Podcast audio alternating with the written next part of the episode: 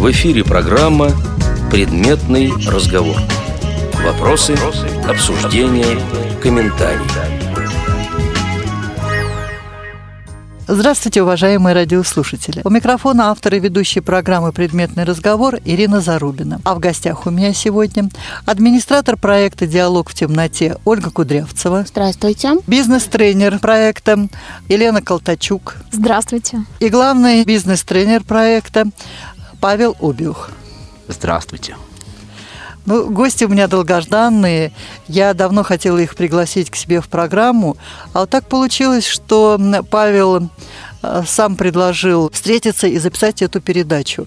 И мне очень приятно, что наши интересы совпали, и я рада эту передачу посвятить обсуждению проекта «Диалог в темноте». И хотела бы начать с того, чтобы вы познакомили слушателей Радио ВОЗ с концептуальной идеей проекта «Диалог в темноте». Павел, наверное, с вас начнем. Ну, давайте начнем с меня. А, во-первых, а, спасибо вам, Ирина Николаевна, что вы нас пригласили в эту передачу, потому что мы вообще а, всегда очень рады возможности поделиться информацией о том, чем мы занимаемся, и хотим, чтобы как можно больше людей об этом знали и по возможности, может быть, даже принимали в этом участие. Давайте начнем с того, что э, диалог в темноте – это концепция, которая предусматривает э, различные активности для зрячих людей с погружением зрячих людей в абсолютно полную темноту.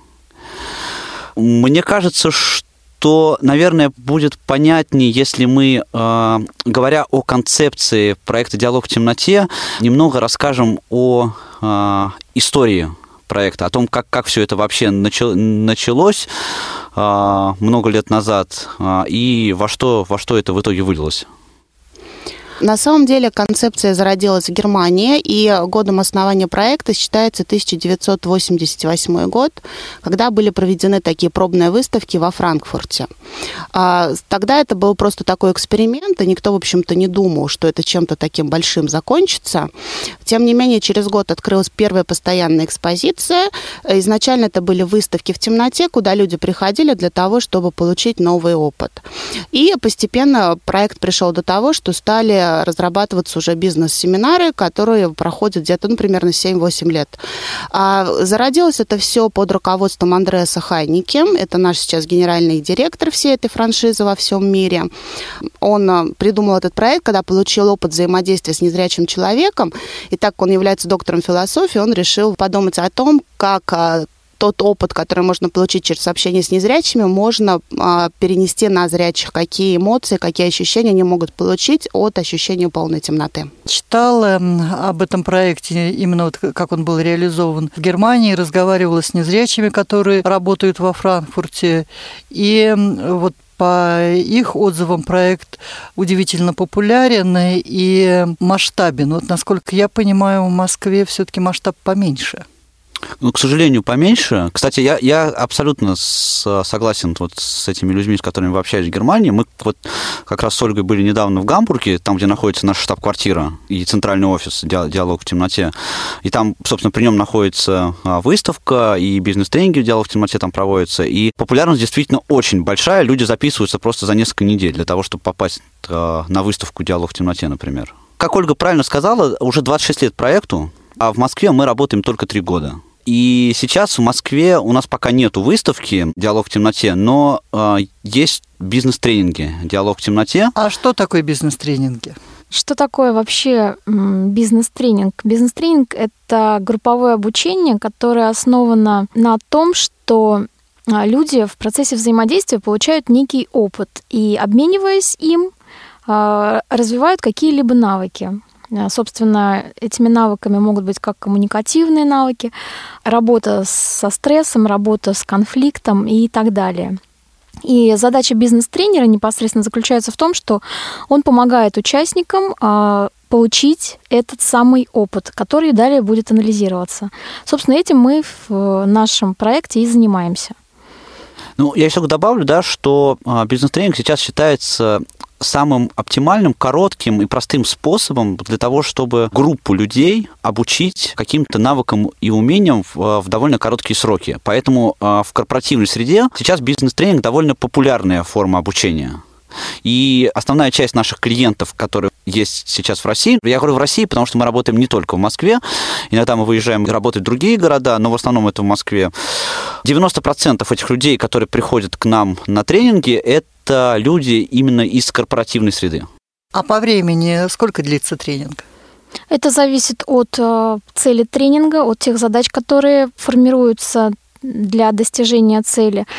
В среднем это не меньше, чем 3 часа. 2 часа длится темная сессия, и затем в течение часа э, делается анализ того опыта, который э, был получен участниками.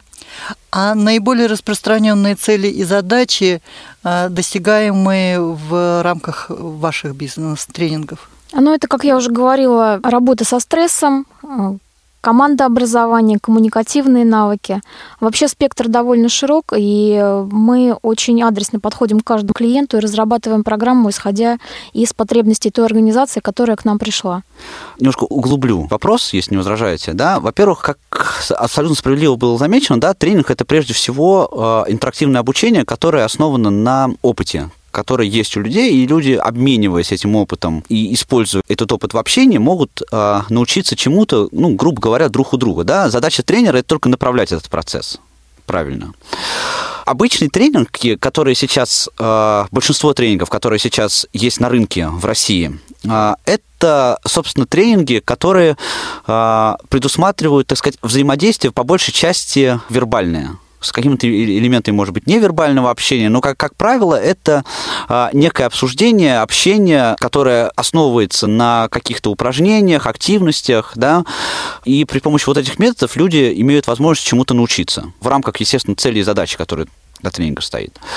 Среди вот этих все массы тренингов есть такое э, понятие, как депривационные тренинги. Депривационные тренинги – это, собственно, то же самое интерактивное обучение, но э, его основная идея заключается в том, что люди в процессе обучения попадают в некую нестандартную ситуацию.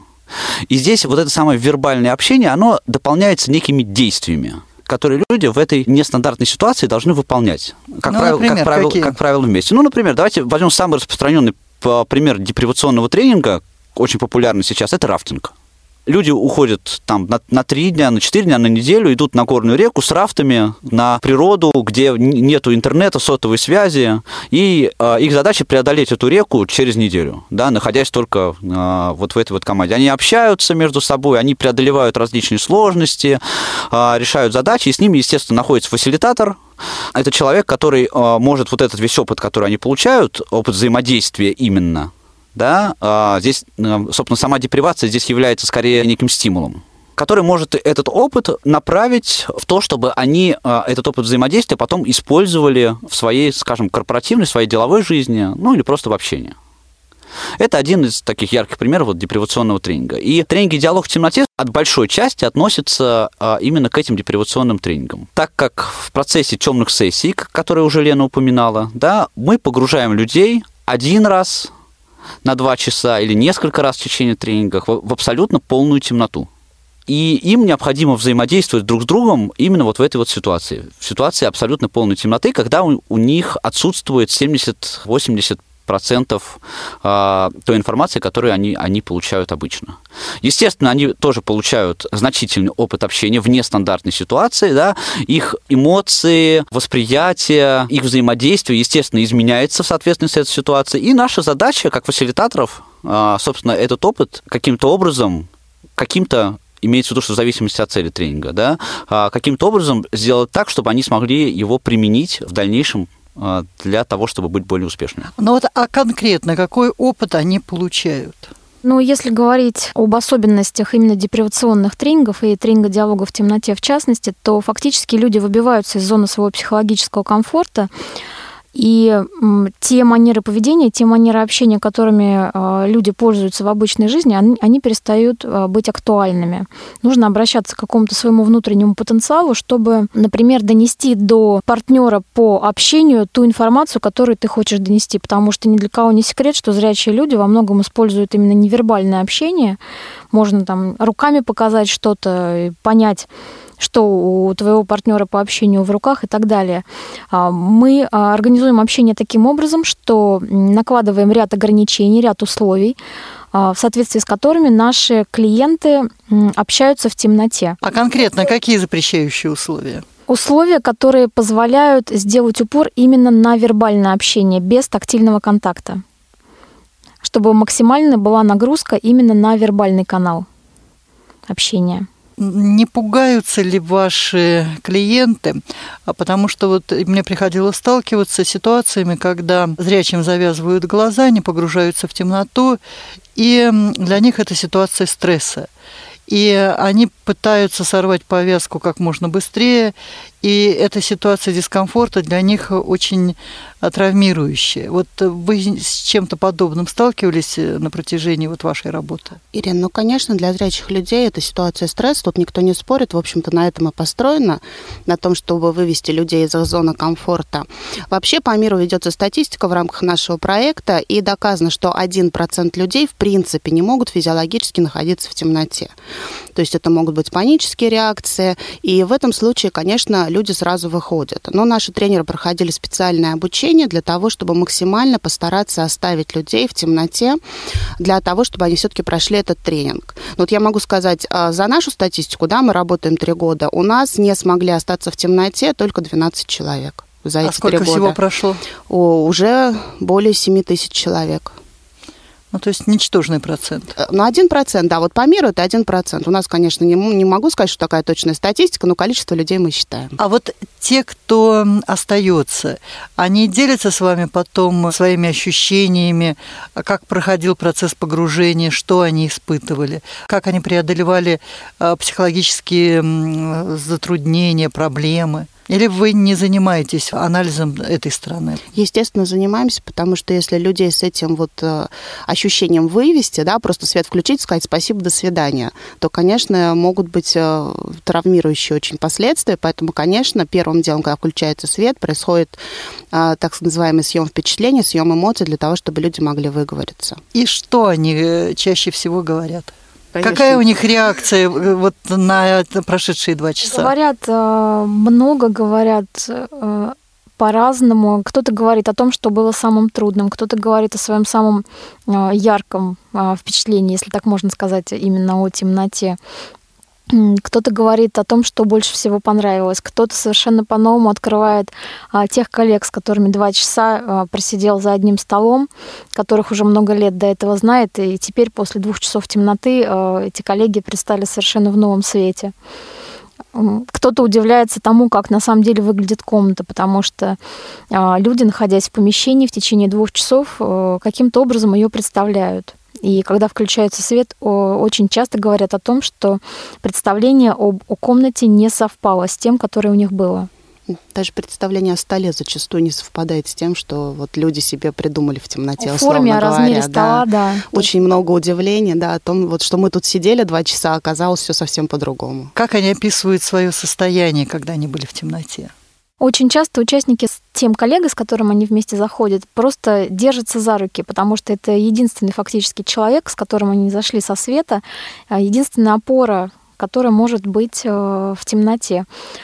И далее э, участники ищут, стараются найти какие-то знакомые предметы, которые будут служить ориентирами для преодоления вот этого чувства неопределенности в темноте. А не говорили ваши клиенты что-то наподобие «Как же бедным слепым тяжело, мы наконец-то да. поняли, как им быть в темноте», хотя вот моя позиция, что слепой со стажем и зрячий с завязанными глазами – это не одно и то же. Слепой – это слепой, а зрячий с завязанными глазами – это зрячий с завязанными глазами. В крайнем случае его можно сравнить э, с только что потерявшим зрение, но никак не со слепым со стажем. Мы очень любим, когда они так говорят, на самом деле. Да. И каждый раз смеемся, когда Ольга, встречая клиентов, говорит о том, что наши тренеры слепые, у них нет а, инфракрасных очков, они им не нужны. И после двух часов взаимодействия, нашего взаимодействия с клиентами, включается свет, и для участников очень часто является большим сюрпризом, что тренеры действительно слепые. Ну, здесь надо понимать одну а, вещь очень важную, да, по поводу того, что вы, Ирина, сказали сейчас, что это не одно и то же. Естественно, не одно и то же, и нужно понимать, что наши тренинги – это все таки тренинги. Простите за тавтологию. А, у нас нет задачи показать а, людям, как это быть слепым.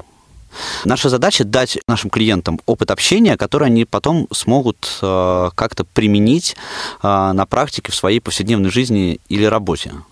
Поэтому, естественно, те активности, которые э, наши клиенты выполняют в ходе темных сессий, они, ну, Понятно, что они связаны так или иначе с, с отсутствием зрения, потому что все в темноте происходит.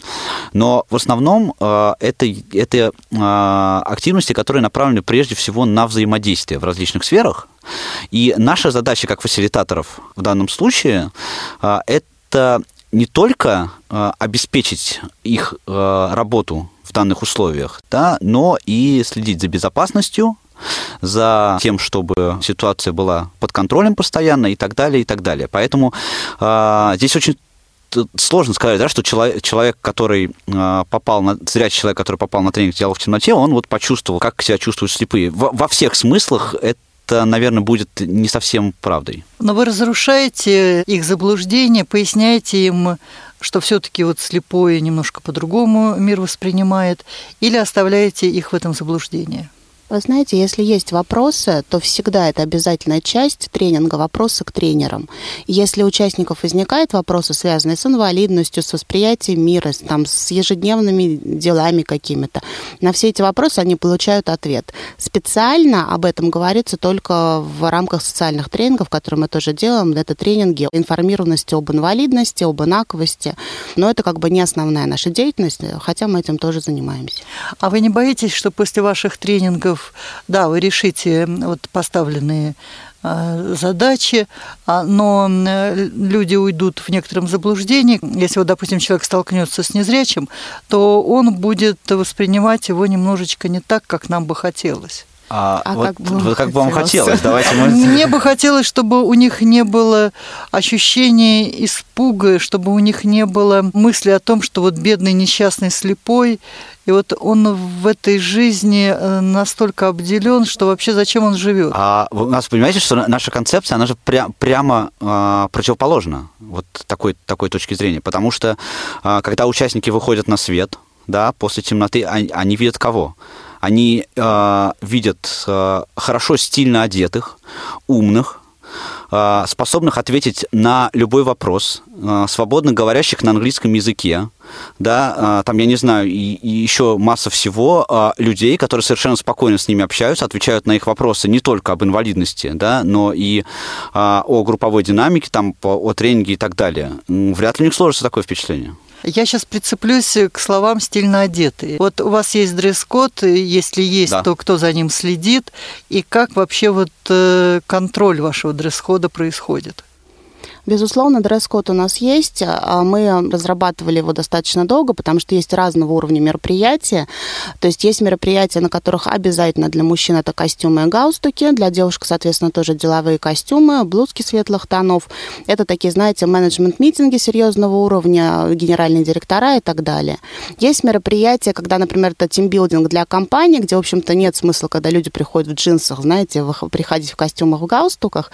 Тогда, соответственно, тоже это опрятная рубашка, рубашки, опрятные брюки, для девочек юбочки, симпатичные блузки. То есть это все контролируется очень четко. Если, не дай бог, кто-то придет в белых брюках вместо черных, поверьте, это будет иметь серьезные последствия. А кто за этим следит и кто помогает слепым в выборе одежды, кто им дает совет, как э, выбрать одежду? Помогаете ли вы выбирать одежду? Или э, ваши сотрудники решают эти проблемы самостоятельно? Мы изначально задали э, необходимые рамки. Контроль на каждом семинаре осуществляю я, но всегда перед семинаром дается информация. То есть мероприятие такого-то формата допустимо выглядеть таким-то образом. То есть там вот эти, эти вещи, пожалуйста, исключите. А, соответственно, когда новый сотрудник приходит в проект, ему обязательно выдаются рекомендации, какая одежда допустима, как какая нет. Если нужен совет, то пожалуйста. Ну, если человеку комфортно самому а, пойти что-то купить, обычно наши девочки приходят, показывают, спрашивают, можно в этом, нельзя. И как бы таким образом вопрос решается. Тут еще нужно понимать, да, очень важную вещь, что, что попасть в проект «Диалог в темноте», да, работать бизнес-тренером именно незрячему человеку, да, быть слепым для того, чтобы работать в темноте, это а, условие обязательное, но не единственное. Недостаточно. Да, недостаточно. Но недостаточно. Да, поэтому, когда э, наши коллеги, партнеры, наши руководители из нашего центрального офиса а, приезжали сюда и начинали здесь этот проект, и когда, собственно, мы все, когда а, приходили в этот проект, мы вот все трое здесь, мы работаем от начала проекта, вот уже в течение трех лет, да, мы все прошли очень жесткий отбор, очень серьезный, потому что слепой человек, который работает в проекте, да, ну, слепой человек, который работает, от начала работает, я сейчас имею в виду меня и Елену, Ольга Сергеевна, вы уж извините. Ну ладно, я уж как-нибудь. Да, вот, должен а, быть мобильным, самостоятельным, обязательно ходить с тростью, иметь возможность пройти в любое, в любое место самостоятельно при помощи белой трости, да, быть общительным, коммуникативным, иметь э, знания, умения и навыки относительно э, системы обучения. И э, кроме того, так как этот человек должен быть мобильным, естественно, да, не должно возникать никаких проблем с тем, чтобы подобрать себе одежду, хорошо выглядеть и так далее. Мы работаем в серьезном бизнес-центре и каждый день ходим на работу, не только в те дни, когда бывают тренинги, поэтому, в общем-то, каждый день надо выглядеть соответствующим образом образом, не только для клиентов. Ну, ну по да, пятницам можно джинсы. Ну вот, допустим, человек живет один, у него а, классный гардероб, он прекрасно знает, когда что одеть. Ну вот где-то не досмотрел и нечаянно пришел в брюках э, Бывает. слегка испачканных. Вот давайте, я живу, я живу один, например, да, и у меня, я надеюсь, прекрасный гардероб, да, но я прихожу на работу, например, да, и вдруг э, как это, я пришел, я не знал, и Ольга мне говорит, например, что, Паш, у тебя а, на брюках, извините, пятно. Да? Ну, как-то, значит, как-то я справляюсь с этой задачей с, с этой проблемой. Ну как, вы пойдете к клиентам с пятном или будете быстренько Нет, его выводить? Нет, конечно. Ну, зависит... Или имеете сменную одежду В этом работе. случае он застегивает пиджак на все пуговицы. Например, да. Но если, если оно высоко, вы так сразу, Елена, подумали, что пятно у меня где? Ирина, ситуация бывает разная, но, конечно, программу максимум постараться как-то привести в порядок. Если нет, то, значит, как-то выходить из ситуации. Да. Справедливости ради, таких крайних случаев за три года, что нужно где-то искать сменные брюки срочно, у нас не было. Я почему так цепляюсь? Потому что я хочу, чтобы слушатели радиовоз поняли, что требования к работникам достаточно серьезные, да. А, но они достаточно реальны. И вот моя позиция, что все-таки подобные требования неплохо бы распространить на многие организации, и в том числе и на организации Всероссийского общества слепых. Абсолютно согласен. Я, кстати, еще хочу сказать, да, что у нас мы стараемся предусмотреть любую ситуацию, да, как Ольга абсолютно верно заметила, мы работаем с серьезными клиентами, да, а, среди наших постоянных клиентов такие компании, как Газпром нефть, Северсталь, а, Кока-Кола России и так далее, да, а, то есть ну, я просто чтобы представляю немножечко, так сказать, вот масштаб да, бедствия. Да, масштаб бедствия.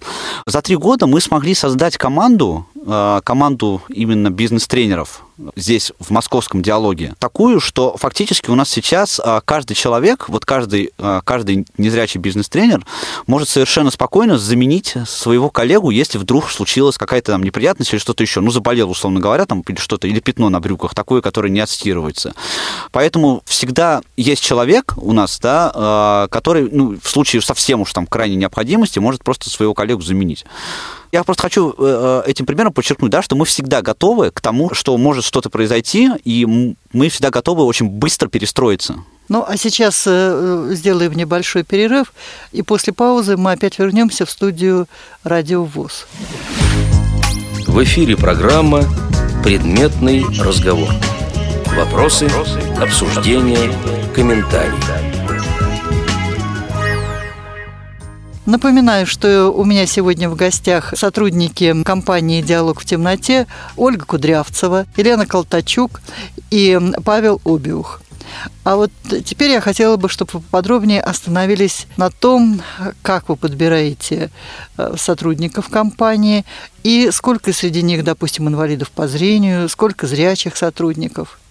Ну, сейчас у нас э, в компании работает пять незрячих тренеров на постоянной основе и три человека на неполной занятости, то есть, ну, как, как фрилансеры, да, мы привлекаются в зависимости от необходимости. Ну, помимо этого, естественно, у нас работает энное количество зрячих людей, то есть все остальные, те, кто занимается маркетингом, продвижением, общим руководством проекта, это все бухгалтерии, это все зрячие люди. Ну, у нас сейчас нету необходимости э, в пополнении кадров на данный момент, то есть э, э, штат бизнес-тренеров полностью укомплектован.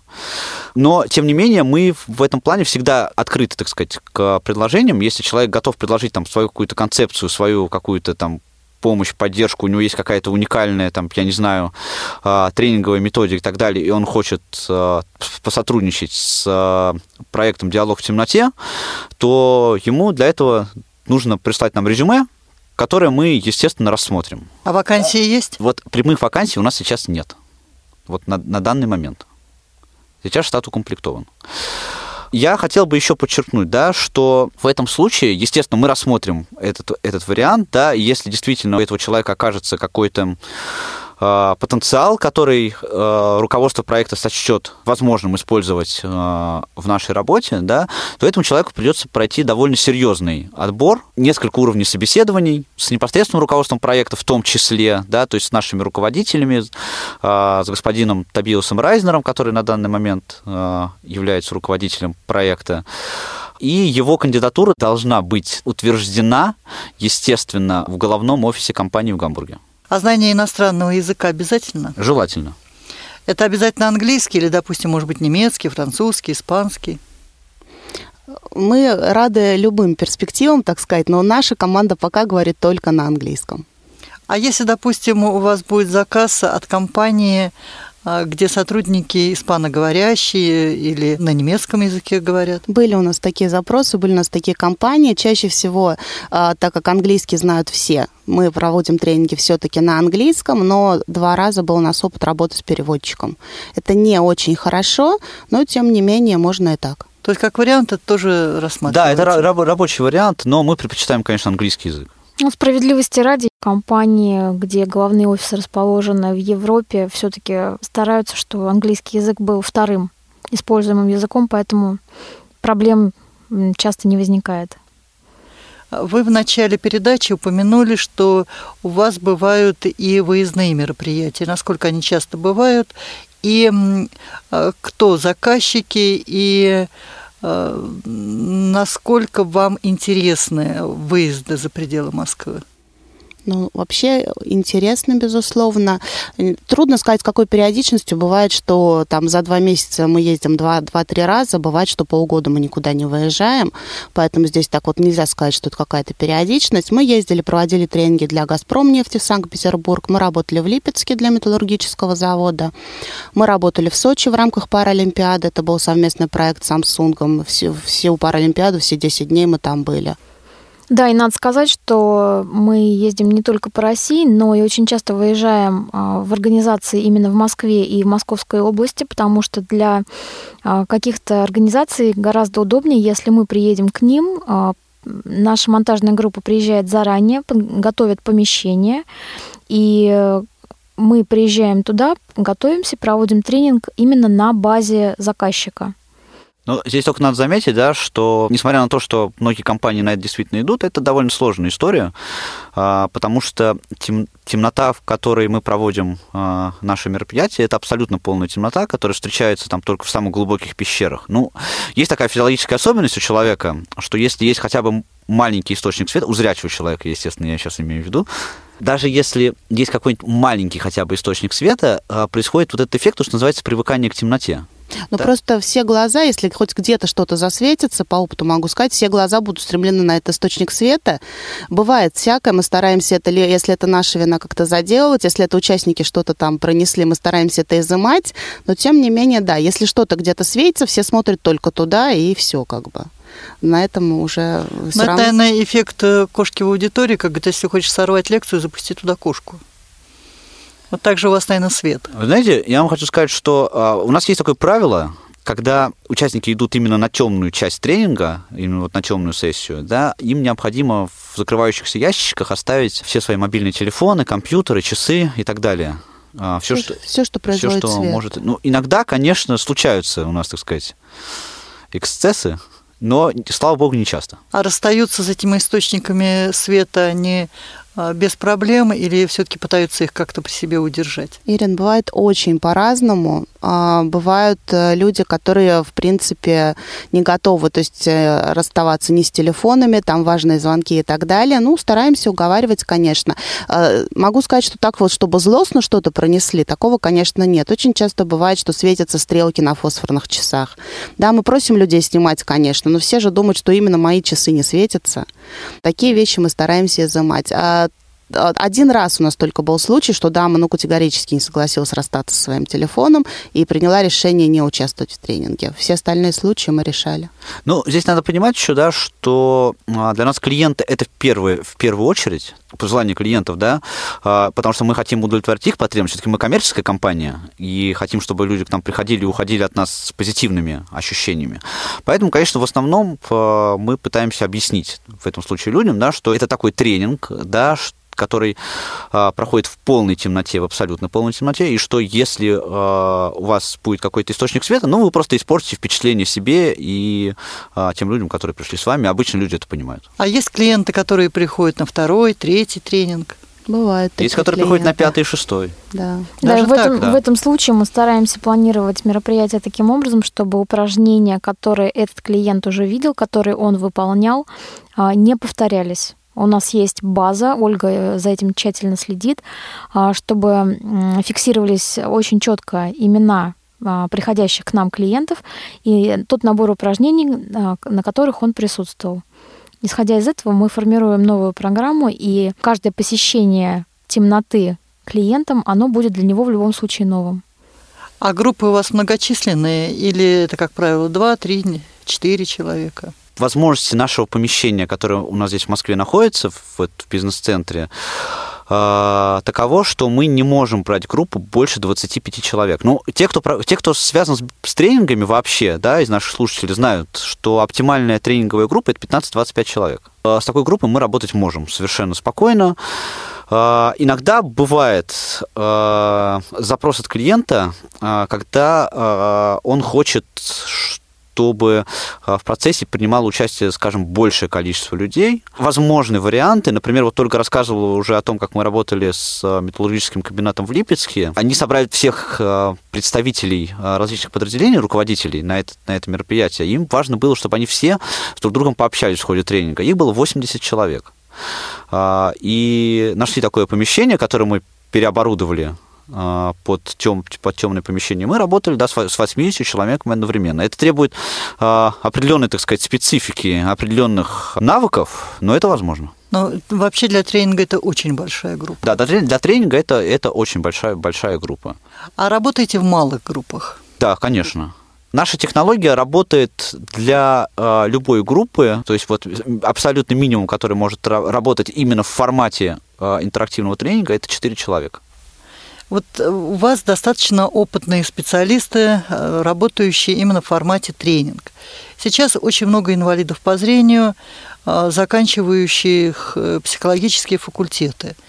И психологов сейчас перепроизводство как зрячих, так и незрячих. С вашей точки зрения, инвалиды по зрению могут работать эм, тренерами у себя в регионах, или им нужен вот формат, похожий на ваш? Наверное, я отвечу, потому что я один из тех психологов, который закончил факультет а, психологии, и сейчас я, кстати, продолжаю обучение уже в магистратуре, а, более углубленное. Могу сказать следующее, что перепроизводство психологов академических, то есть тех, которые занимаются наукой. К сожалению, не хватает тех, кто будет действительно заниматься прикладной психологией, кто будет заниматься практикой. И особая нехватка, как мне кажется, именно в среде незрячих людей. Я не знаю, что в большей степени мешает собственные какие-то нерешенные проблемы, а, боязнь а, выйти и работать со здоровыми людьми, боязнь выйти и работать просто с людьми. А, но в среде незрячих психологов не хватает. Я еще добавлю от себя, да, так как я проводил тренинги еще до моей работаю в диалоге, собственно. И сейчас, к счастью, у нас не только зрячие коллеги работают с нами на светлой части, но часто мы это делаем и сами, проводим светлые сессии наших тренингов. Это работать тренером слепому человеку абсолютно возможно. Возможно, в некоторых случаях потребуется зрячий ассистент, у нас такая возможность есть. Вот Ольга с нами работает тоже на свету, когда мы светлые части проводим своими силами. Это абсолютно возможно, но я хотел бы обратить внимание а, уважаемых а, коллег или будущих коллег, которые захотят связать свою профессиональную деятельность с тренингом, ну, пугать мне не хочется никого, если честно, потому что хочется людей настраивать на позитивный лад. Но, тем не менее, а, считаю, что очень важно сказать, что сейчас в тренинге очень много есть различных концепций, очень большая конкуренция. Фактически удивить кого-то чем-то оригинальным довольно сложно. Если вы хотите работать бизнес-тренером, то э, ваша концепция должна быть действительно уникальной, и вы должны быть очень хорошим и сильным профессионалом.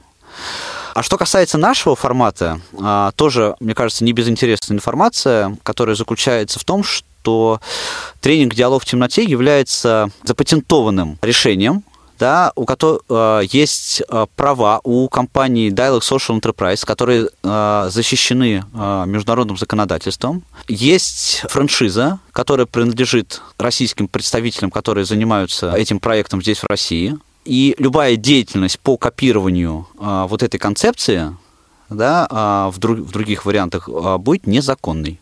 Ну вот, допустим, незрячий психолог – у себя в небольшом провинциальном городке э, послушает нашу передачу и решит, что ну, Москва далеко и никто не узнает.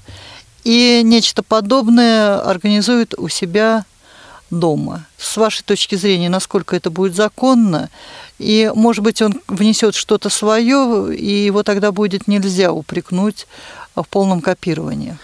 А, я абсолютно с вами согласен, что действительно такое возможно, да, ну и, как говорится, никто не узнает, у нас, у нас, у нас так многие делают, шо да, а, но, тем не менее, если у кого-то а, действительно возникнет идея заниматься тренингами в темноте, да, а, я бы хотел сказать, что система эта разрабатывалась очень многие годы. Не нужно думать, что это так просто взять человека, поместить его в полную темноту, и все будет хорошо, у него тут же вылезут все, все эти реакции, эмоции и так далее. Да, этого не будет. Над, над этим работали крупные специалисты в течение очень много, многого времени. Так вот, я бы хотел э, вот так вот повернуть вопрос, что если кто-то действительно захочет с этим работать, да, э, мне кажется, что наиболее целесообразно будет обратиться просто к нам, да, а, мы вполне открыты а, для сотрудничества. И на самом деле люди уже к нам обращались и со своими идеями, и со своими концепциями. И а, это всегда обсуждаемо, это всегда можно в рабочем порядке решить. И я думаю, что мы совместными, так сказать, усилиями можем что-то придумать, как это, как это сделать хорошо, правильно, и чтобы все остались довольны. А консультация будет платная или бесплатная? Конечно, бесплатная. Русская пословица, да, за спрос денег не берут. Ну, вот за спрос мы денег не возьмем. Далеко не всегда и не везде. Хорошо, а теперь я хотела бы вернуться а, к вашему опыту в Сочи. И, насколько я понимаю, это был не столько бизнес-проект, как э, проект социальной направленности. Или я ошибаюсь? А, это было больше даже развлекательное мероприятие. Там мы представляли мини-выставку, которая была связана с городом Сочи и с паралимпийскими видами спорта. И происходило это все дело в темноте. То есть люди к нам приходили, все желающие, ну, правда, по большой предварительной записи, потому что к 11 часам запись на весь день уже заканчивалась. А, значит, люди к нам приходили и проводили примерно 30 минут в темноте, осматривая ту экспозицию, которую мы специально для них приготовили. А поподробнее об экспозиции. За основу мы взяли а, выставки, которые есть сейчас а, в зарубежных диалогах, да, в, в Германии, в Италии, а, в других странах. И вот эту экспозицию мы сделали на основе такой небольшой выставки. То есть люди, которые приходили в это темное пространство, они попадали в различные ситуации. Например, у нас там был бар в темноте, у нас была олимпийская комната в темноте, в которой находились различные снаряды паралимпийского спорта, которые они могли в темноте изучать, узнавать. Самым интересным у нас больше всего популярностью у нас пользовался, конечно же, стол для шоу-дауна. Люди могли попробовать себя а, в этом виде спорта. Ну, и много таких вот вещей разных. Аналогичный опыт у вас был на выставках интеграции. Да, но там немножко другой формат. Когда еще проект официально даже не открылся, летом 2011 года была такая пробная тоже мини-выставка. То есть это была просто идея посмотреть, как российское сообщество среагирует на это дело. То есть когда еще наш руководитель думал, привозить проект в Россию или нет. Тогда это тоже было в формате мини-выставки сделано. А затем, когда мы участвовали последующие годы, это уже были мини-тренинги, а, когда люди приходили в темноту там тоже на меньшее количество времени, чем нужно для полноценного тренинга, и выполняли несколько упражнений в абсолютно полной темноте. То есть это немножко разная история. Ну и, насколько я понимаю, если это был формат выставки, то э, тренинги проходили бесплатно. Да, конечно. Бизнес-составляющая значима. Но кроме э, бизнес-составляющей, есть ведь еще и социальная миссия проекта. Вот в завершении я бы хотела, чтобы вы поподробнее остановились на этой стороне вашего проекта. Мы уже немножко об этом говорили, о том, что социальная миссия нашего проекта – это, естественно, слепые люди, которые работают э, в диалоге в темноте. Но не а, только. Ну, во-первых, во-первых, мы, когда говорили о концепции об истории, мы не упомянули одну очень важную вещь. А очень важная вещь заключается в том, что правилами а, франшизы, по которой мы работаем, и по которой работают все диалоги во всех странах, является то, что в темноте может работать только слепой человек или слепые люди. Это обязательное условие. Никаких инфракрасных очков, никакого наблюдения. Мы иногда работаем со зрячими тренерами, например, которые в свою концепцию вставляют наши тренинги если этот человек находится в темноте, например, там и наблюдает, и он хочет что-то сделать, он это делает только при помощи слепого тренера. Он шагу не может шагнуть без контроля слепого тренера. Это обязательное условие. То есть в темноте руководят процессом только слепые. Естественно, задача слепого фасилитатора – это не только организация работы в темноте, но и наблюдение за групповой динамикой. Это очень часто и работа с группой после темной сессии на свету. И, конечно же, люди, которые приходят к нам на тренинги, они нас видят. Ну, и не очень будет, наверное, хорошо, все люди это понимают, умалчивать о том, что, собственно, очевидно.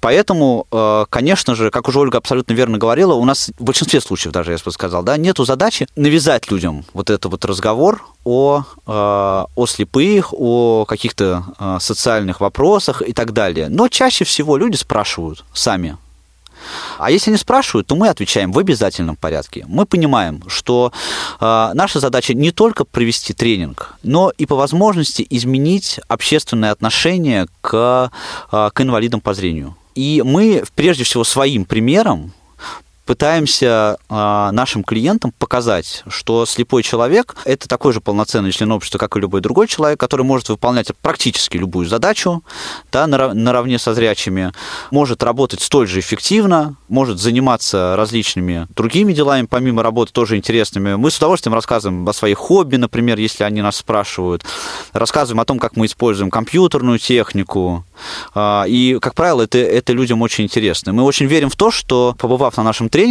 наши клиенты после этого, когда к ним придет на работу устраиваться потенциальный соискатель с инвалидностью по зрению, уже а, не будут подвержены тем стереотипам, которые, к сожалению, бытуют в обществе, и основываясь на профессиональные качества знания, умения, навыки этого человека, возьмет его на работу. А были примеры, когда ваши клиенты брали на работу инвалидов по зрению? Мы не отслеживаем этого. В мире мы представлены в 32 странах. Где-то это формат выставки, где-то бизнес-тренингов, где-то есть и то, и то. Трудоустроено в рамках проекта примерно 10 тысяч незрячих человек. И за годы существования у нас побывало более 10 миллионов человек. Солидно. Это во всем мире, да. Нам есть к чему стремиться. Из недавних примеров приведу. А, мы работали в Deutsche Bank. У нас была серия тренингов, а, в которых мы затрагивали именно социальную тему и затрагивали ее в контексте командного взаимодействия, командной работы. То есть мы рассматривали команду как некую совокупность людей, среди которых может быть человек а, со своими особенностями, со своими какими-то стремлениями, со своим потенциалом. И э, говорили о том, что при создании определенных условий этот человек может быть абсолютно полноценным членом команды и э, может быть той самой необходимой единицей для успеха. И соответственно, говорили о том, что таким человеком может быть и человек с инвалидностью. И очень часто клиенты, приходящие на этот тренинг, говорили о том, что в их организациях, в их э, подразделениях работают люди с инвалидностью. А вот с вашей точки зрения, после тренинга их отношение к своим сотрудникам хоть в чем-то поменяется? Мы очень верим, что да. А, во всяком случае, ну, я не знаю, мне кажется, это Ольга лучше расскажет, да, а после того, как они выходили от нас, у них были а, совершенно такие эмоции позитивные. А, да, когда участники выходят из темноты, вот лично для меня это загадка, потому что мы всегда в конце просим задавать вопросы, и люди задают вопросы, но потом, когда участники уходят, и я их провожаю, они задают еще 3 миллиона вопросов как раз на тему а, незрячих, как они живут, э, какие-то совершенно простые вещи. И мне всегда хочется сказать, ну что же вы раньше-то не спросили? И очень многие люди говорят, что теперь я по-другому начинаю смотреть на то, как нужно строить свое общение, там помогать, не помогать, если вижу на улице такого человека человека и так далее. В России этот проект набирает популярность, и насколько активно к вам проявляют интерес средства массовой информации, и как часто о вас делаются радио, видео, сюжеты, насколько э, много публикаций о вас? Не часто, но а, тут надо понимать еще раз, да, что мы все-таки а, коммерческая структура. Если даже какое-то средство массовой информации хочет сделать про наш репортаж, а, очень трудно будет его сделать так, чтобы это не было рекламой. Поэтому, конечно же, есть публикации у нас и в журналах, и по телевидению были какие-то сюжеты, но а, этого не так много. Но здесь, наверное, вот как раз и имело бы смысл а, делать акцент на вашей социальной миссии. И ваш проект ведь не только и не столько коммерческий. Да, конечно, но здесь, здесь нужно понимать, что что мы создаем в консалтинговом сообществе а, совершенно определенное представление о себе. И в первую очередь это представление касается эффективности тех тренингов, которые мы проводим. Это наша главная задача. Вот э, наша консалтинговая функция – это наша главная задача. Социальная миссия – это важная составляющая проекта, но наша первая задача – это а, именно проведение бизнес-тренингов. К сожалению, время нашей передачи подходит к завершению. Мне очень не хочется с вами расставаться, но тем не менее приходится. Я думаю, что это наша первая, но не последняя встреча. И я очень надеюсь, что слушатели Радио ВОЗ после прослушивания этой передачи будут задавать вопросы, и по этим вопросам мы сделаем следующий выпуск программы «Предметный разговор». Я очень рада, что, несмотря на ваш такой плотный график, вы все-таки нашли время для записи этого выпуска программы «Предметный разговор». Ну, а сегодня до свидания. Спасибо большое. Всего доброго. До свидания. В эфире была программа «Предметный разговор». В ее записи приняли участие Ольга Кудрявцева, Елена Колтачук и Павел Убиух. Передачу подготовила и провела Ирина Зарубина. Звукорежиссер Иван Черенев. Вопросы, предложения и замечания по подготовке и ведению программы «Предметный разговор» присылайте по адресу инзар инзар собака mail.ru